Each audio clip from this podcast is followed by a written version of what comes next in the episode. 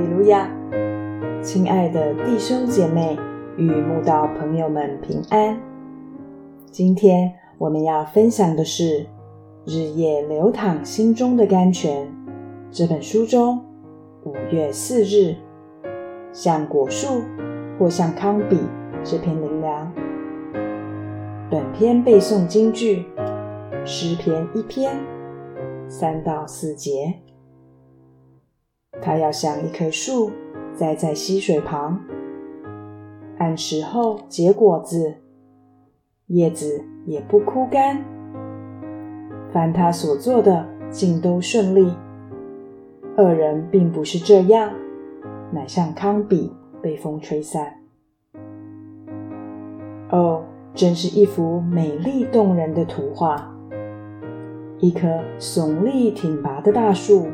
栽在清凉宁静的溪水旁，水流淙淙，日夜流淌过它的须根，滋养茁壮了它的生命。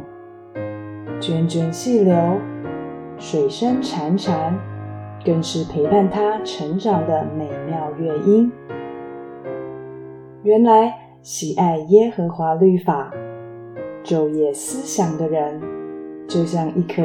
栽在溪水旁的果树，青翠繁茂，按时候结果子。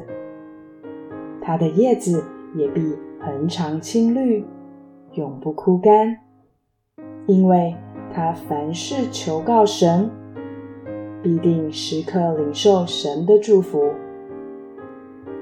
好比被哥哥们加害的约瑟，凡他所做的，尽都顺利。好比被扫罗追杀的大卫，谁想害他都无法得逞。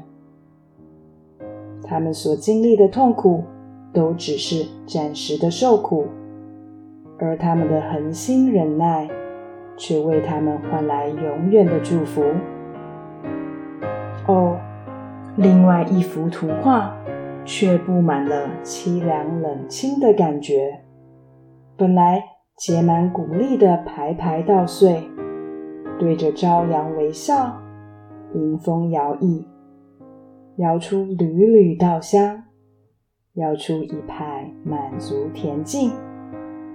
但鼓励的外壳是那坚硬又难以下咽的糠比，当它们被碾碎而出，就像无用的垃圾，只能随风而去。